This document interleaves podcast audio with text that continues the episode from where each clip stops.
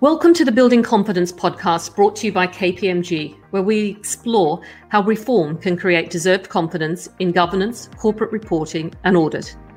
I'm Michelle Hinchliffe, and I'm your host for today. And in this episode, we'll be talking about the audit and assurance policy, which was initially recommended by Sir Donald Brydon, and it also features in the current BEIS consultation. Now, this proposal, if implemented, would really act as a catalyst to step up engagement between investors and audit committees. And to discuss this further, I'm delighted to be joined by Alan Bowen. Alan is the chair of the audit committee of Severstal, Russia's largest fully integrated steel company, and is also a non executive director at Transport for Wales. And now Alan has really taken the lead in this area, and is certainly, as far as we are aware, Severstal is still the only company which has published an audit and assurance policy. Alan, thanks for joining us today. Now, before we dive in and talk about the policy, I thought it might be useful, Alan, for our listeners to understand a little bit more about Severstal. Could you give us a, a bit of a background on the company? Yes, delighted to, Michelle, and thank you very much indeed for uh, giving me the opportunity of sharing some of my experiences. Now, uh, Severstal was founded in 1955 when they built a very large uh, steel manufacturing and processing complex in a place called Cherepovets, which is halfway between Moscow and St. Petersburg, or Leningrad, I presume, as it was called at the time. Um, and as you said, it's a fully integrated um, steel manufacturing company in, in the fact that we have we're fully self-sufficient in uh, iron ore. Uh, we're got 80% of, our coking coal and nearly all of our electricity requirements, which actually means that uh, when you have a time of high commodity prices, steel prices go up, but actually we um, our costs stay the same. Uh, and, and, so at the moment, uh, we're extraordinarily profitable with an EBITDA percentage for, for published for the last quarter of 50%, which is absolutely un- unbelievable for any company, let alone a what you might call a traditional uh, steel company. Uh, it's got a fantastic uh, workforce and, and, is really enlightened. It has a free float on the Moscow Stock Exchange of 22%. 77% is owned by Alexei Mordashov, who's one of Russia, Russia's richest men, but still only 54. So very much of the modern school oligarchs as opposed to some of the older ones, which I've also met. Uh, and it has its GDRs listed on the London Stock Exchange and has had so since 2006. So um, we have three foreign independent non-executive directors, two two Brits and and, and a um, Finn, and two Russian professors. So we have everything, all the ingredients that you expect um, from from a company. And if its market capitalization was put on the uh, premium listing, it would be in the FTSE 30. So it, as you can see, it's a very large company, and we also export between 40 and 50 percent of our steel to the European Union. Although we only have now uh, processing and manufacturing operations in in in, in Russia. Uh, we used to have some operations in the US, which we sold about five, six years ago. So that's a that, that that's a quick heads up. The major issues obviously facing us are climate change, um, which is the steel production being one of the largest uh, cons- yeah, producers of carbon dioxide and methane from from our um, coking coal mining operations, uh, and, and, and that's probably one of the biggest issues uh, in, know, that we face. So, Alan, thanks for that uh, fascinating background on the company. But coming back to the audit and assurance uh, policy, what prompted you to decide to prepare one for Severstal? Well, um, when Sir Donald Brydon issued his report, I knew that it was coming, and uh, this may sound rather sad, but I had it earmarked for my Christmas reading in 2019. Uh, and, and I read uh, the report, which was very well written. And there were a couple of things that attracted uh, or drew my attention in that report. Uh, the first was obviously the audit and assurance policy. Uh, and the second was um, the fact that uh, consulting on risk uh, or risk principal risk and principal risks and material matters in the c- case of Severstal. Actually, there was a third thing, which was actually that he was suggesting that all financial KPIs uh, should be audited. So actually, for the year ended 31st December 2019, we included all the financial KPIs like EBITDA and EBITDA as a percentage of sales actually in the financial statements. So they were covered by the scope of the financial statements.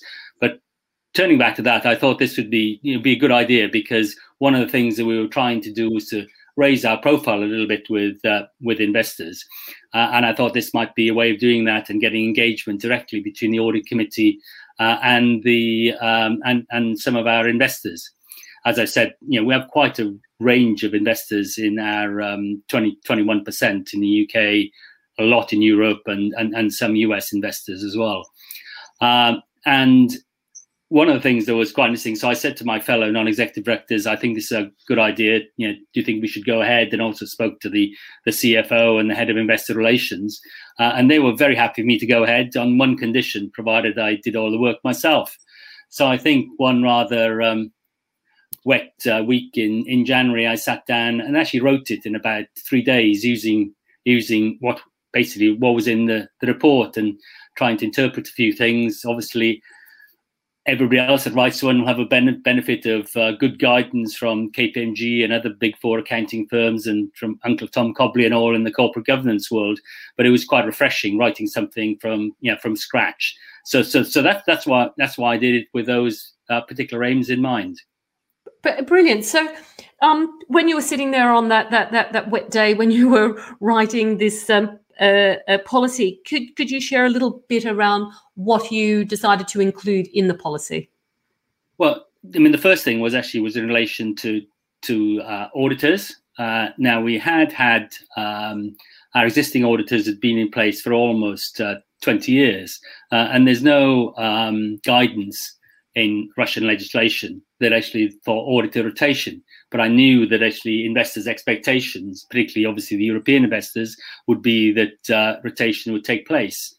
Uh, and I was having a little bit of trouble convincing, you know, some of my colleagues that we shouldn't just. That they said, "Well, you know, we're very happy with them. Why don't we just roll on?" But I, but I knew that that this might cause cause an issue, so I had that in, and now, and, and actually, what, what actually happened was, of course, the investors said you should rotate, and in fact, one of the investors said we should disinvest. I know that's getting ahead of the game a little bit, uh, and but it also allowed us, as we were about to have an audit tender, which ironically we're in the middle of at the moment, was the ability to set out exactly what our criteria was.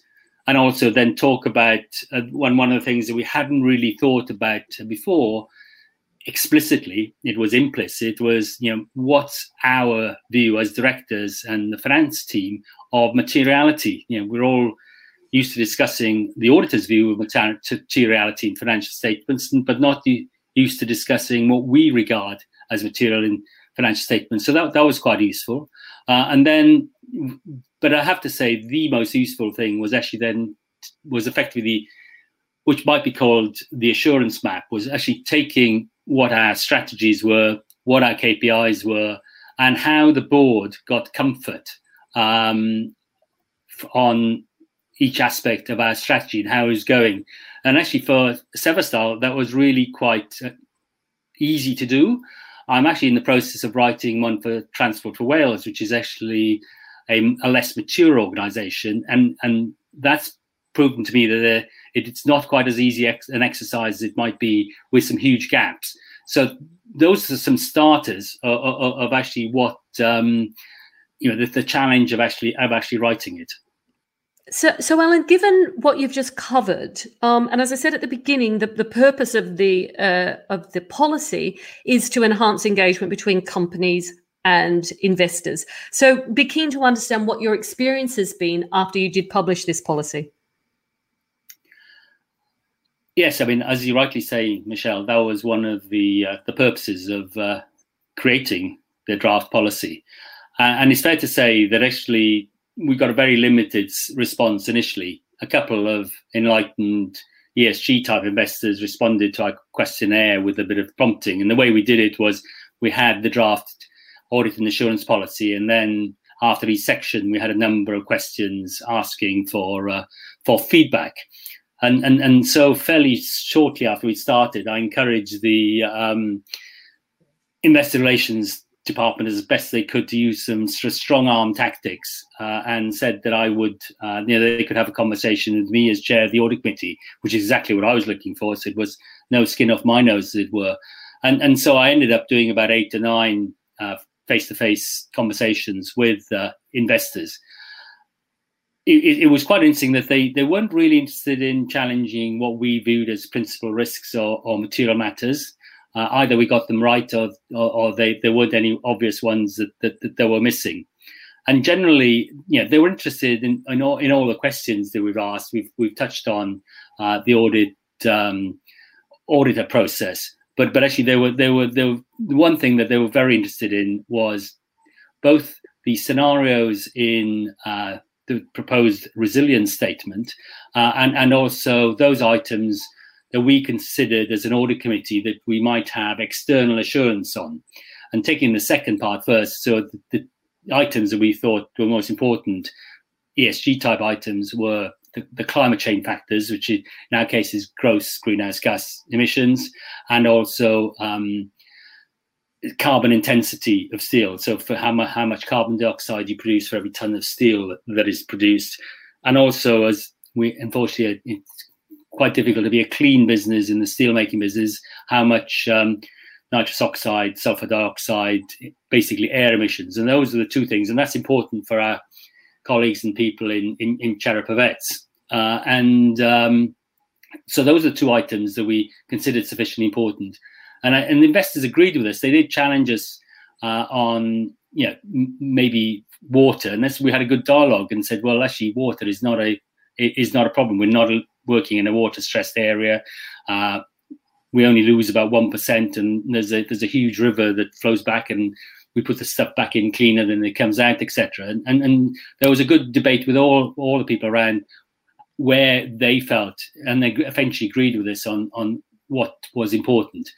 In relation to the to, to the resilience statement, it was a little bit more um, complex, and a lot of the um, people on the climate change wanted a um, have a carbon tax uh, scenario. I mean, the scenarios that we got were, you know, that we put forward, uh, which we may change again now that uh, we have reverse stress testing coming in uh, with the with the white paper, is um, you know what would happen if we were not allowed to export things and to see what the resilience was. Now, given what I've said earlier, obviously this is a very resilient company uh, in the sense that uh, you know we're the lowest cost producer of steel. So in any reverse stress test or even any very big downside scenario, we're going to be quite good because every other steel company's gone bust. But there was a good, healthy, and robust debate uh, with with um, investors on that.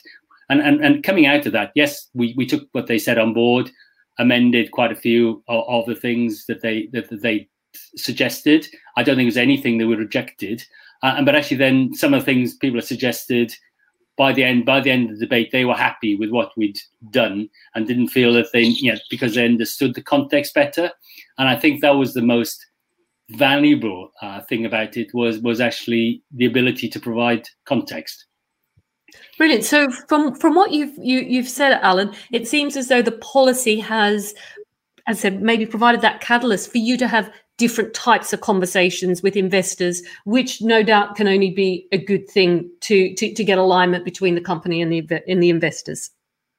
Well, uh, that's absolutely right. I mean, I, I recall actually one one one of uh, one of the recent seminars I attended where a non-executive uh, director said that she'd been a non-executive for 18 years, had never spoken to an investor, uh, and yes, I, have actually spoken to investors, but generally at capital markets days, which tends to be, you know, social and relatively less un, un, unstructured.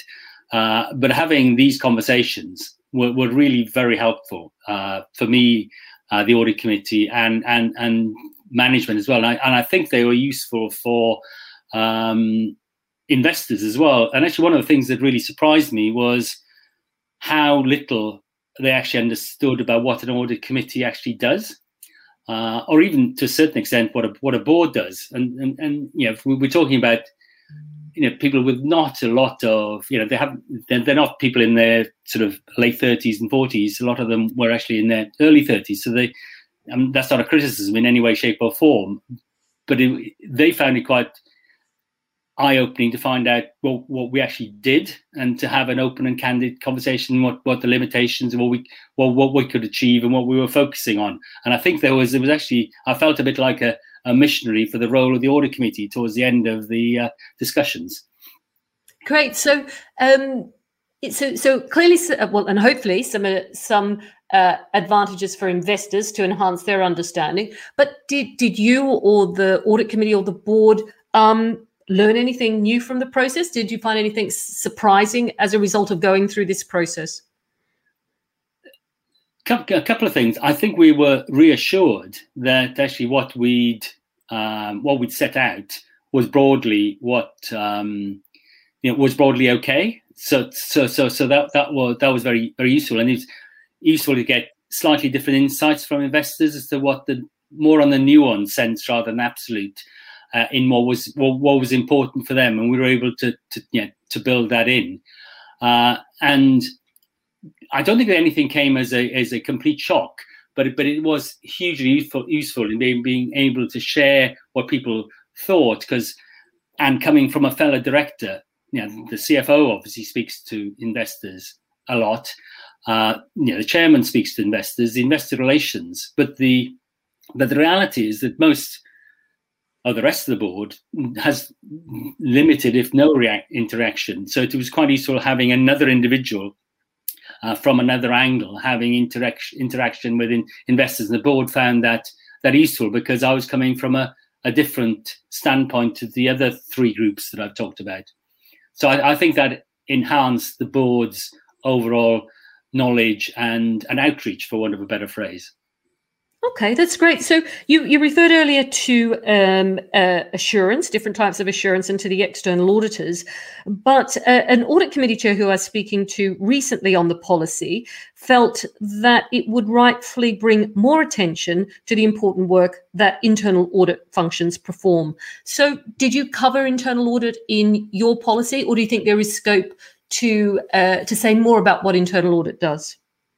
I did cover internal audit policy. We have uh, an outstanding internal audit function, and I think yeah they are in number of organisations effectively the, the, unsung heroes that came out of the investor discussion that you know they had little knowledge of what an internal audit function does, and that's certainly something that I'll be enhancing uh, in the next version of the um, audit and assurance policy, uh, which will come out uh, this autumn. Is giving the opportunity of, of, of giving more disclosure about what areas and what, what internal audit does, which, which to a certain extent would clog up an, uh, an, an, annual report.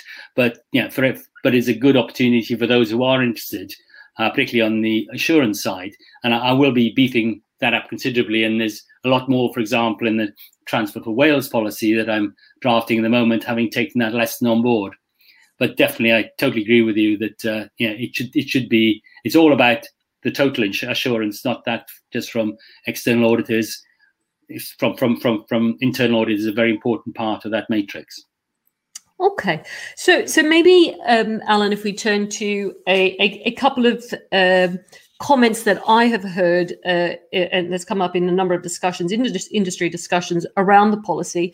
The first one I think you've probably addressed, which was well, the investors don't have time, they're not going to engage. So certainly from what you've said so far, investors uh, have started to engage, and and you, the experience you have found is positive. The, the second comment that's come out is some concern around uh, what happens if something goes wrong? So if the uh, the audit co- committee decides that they're not going to get assurance over something, um, you know, specifically um, some area they feel that it's not necessary, and if something happened to go wrong, that they feel they're put in a in an unacceptable position because they have publicly said we decided not to get assurance. Did you think about that as you were drafting the policy?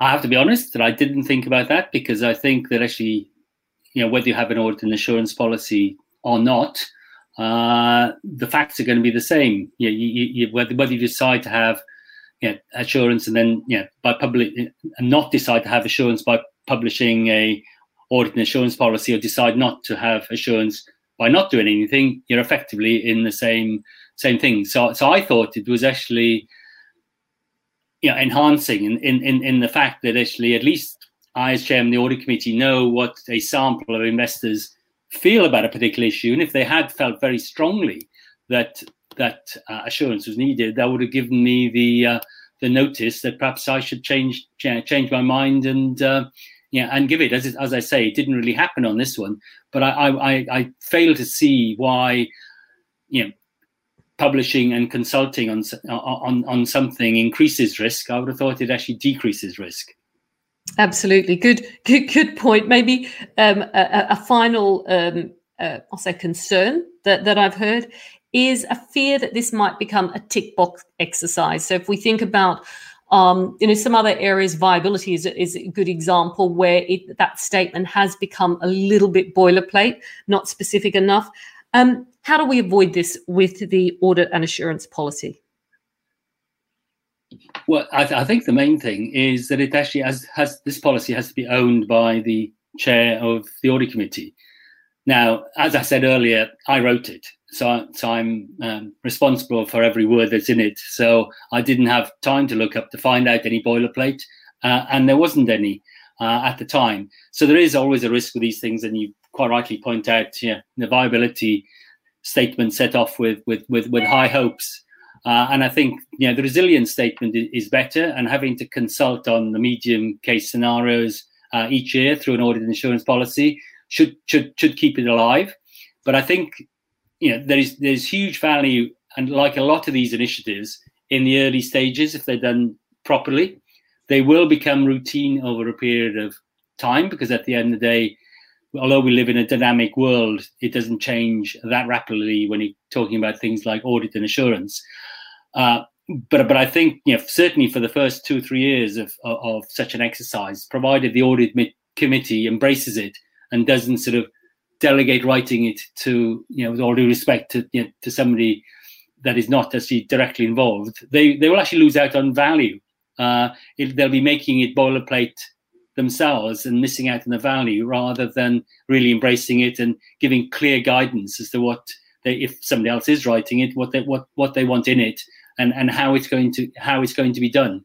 So I, I think it's an you know, if it becomes boilerplate, it'll be the it'll be the chairman of the audit committee's fault because they haven't embraced the concept properly uh, and actually will have n- not got the value that is capable of being got out of it if they if they are to sort of either delegate it or use it as a tick boxing a tick box exercise.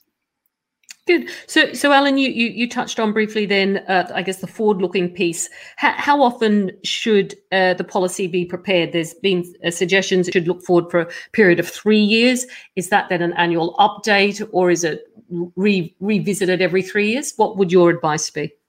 Well, I, I mean, what Brydon said was, was it is a three-year rolling document with uh, an annual update. I haven't don't think it's changed hugely in the white paper, but I see it very much as very much as that. Uh, and, and I think that's know, I think that's okay, certainly for the first three years, uh, because as I said earlier, I think it, you know the amount of change that might come come after the first and second version is probably less limited. I know there's a number of changes that I want to make, having had the experience, you know, knowing what's happened since then. Obviously, having been through a consultation and enhanced it, I've touched on uh, internal audit, and there'll be you know more in more in other areas as well.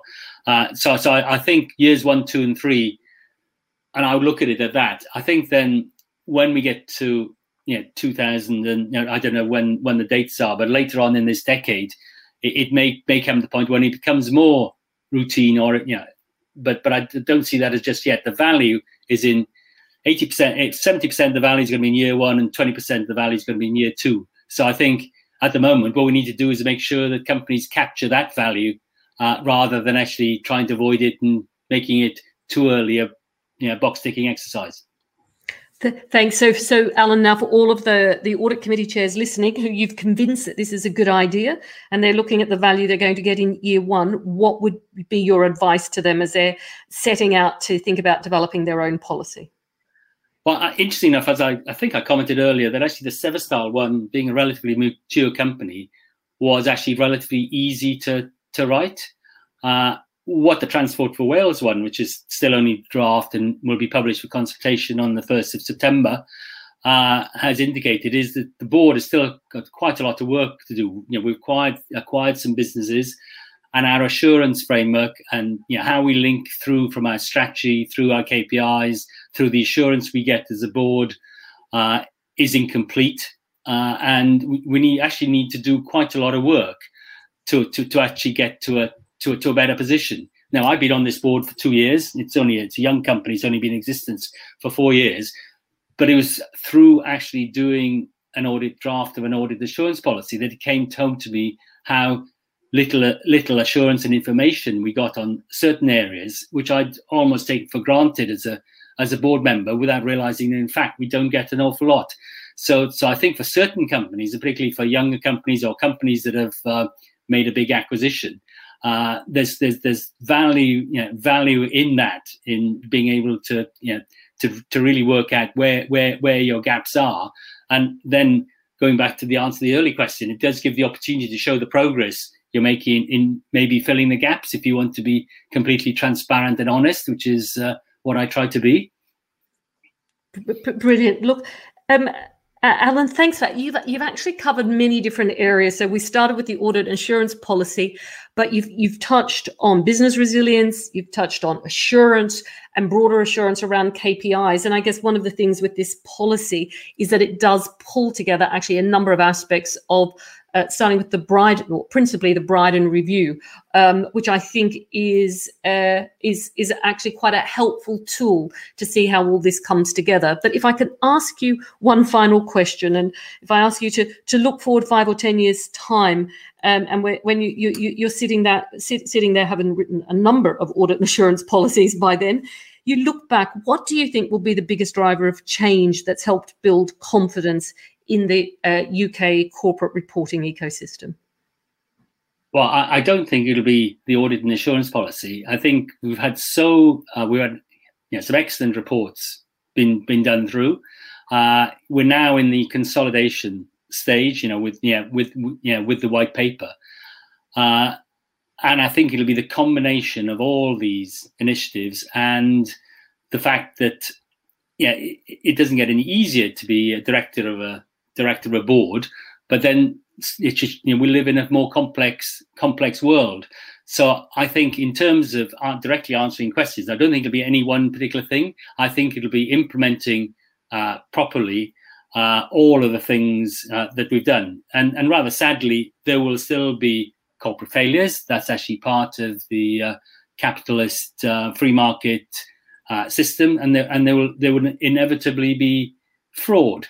Uh, but I think that by having you know the, the sorts of initiatives that have been recommended and will come through in the white paper, those will it'll be a burden for the good companies, but actually the bad companies should stand out in even starker relief. And I think it's also a challenge to the investor community, and I think that they're warming to the task that that, that, that actually you can lose your investors an awful lot of money if you what looks like a good idea and, and, and good talk isn't actually supported uh, with with reality. And I think having direct dialogue between chairs of the audit committee and um, investors is a positive because then they can come to their own assessment about the you know the quality of the assurance that they're getting from the audit committee outside of the chairman and the chief executive who they tend to meet regularly who quite rightly his main job is to uh, is to promote the company. It's my job as a director to promote the company,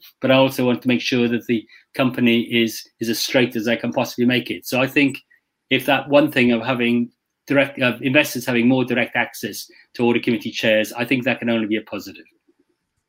Great. Alan, thank you so much for your time today and also for leading the way in um, developing and publishing the audit and assurance policy statement. Um, as we've said, if, if, I guess if people want to to get a, a, an idea of what it looks like, then certainly go to the Severstal accounts, have a look online uh, to and, and take a read of the uh, of the policy. Um, you've certainly covered uh, many areas today and are definitely an advocate for this. Um, certainly, but you know, my takeaways, the the advantage or the catalyst that this has provided to enhance engagement with investors, as you've said, can only be a good thing. Um, shines a light on assurance and the role not just of external auditors, but also of internal auditors. Um, and I guess one of the, the key things you said if the audit committee chair owns this, it takes responsibility. We're not going to end up with boilerplate um, policies. We're going to have something which is very specific and relevant to the business. So, thank you so much for, for your time and sharing those thoughts with our listeners today. Uh, moving forward, we've got many more great guests in future episodes who, like Alan, are also passionate about good governance and enhancing and building confidence in the UK corporate reporting ecosystem. So, Please do subscribe to our podcast to get alerted when the new episodes are being published. Thank you and goodbye for now.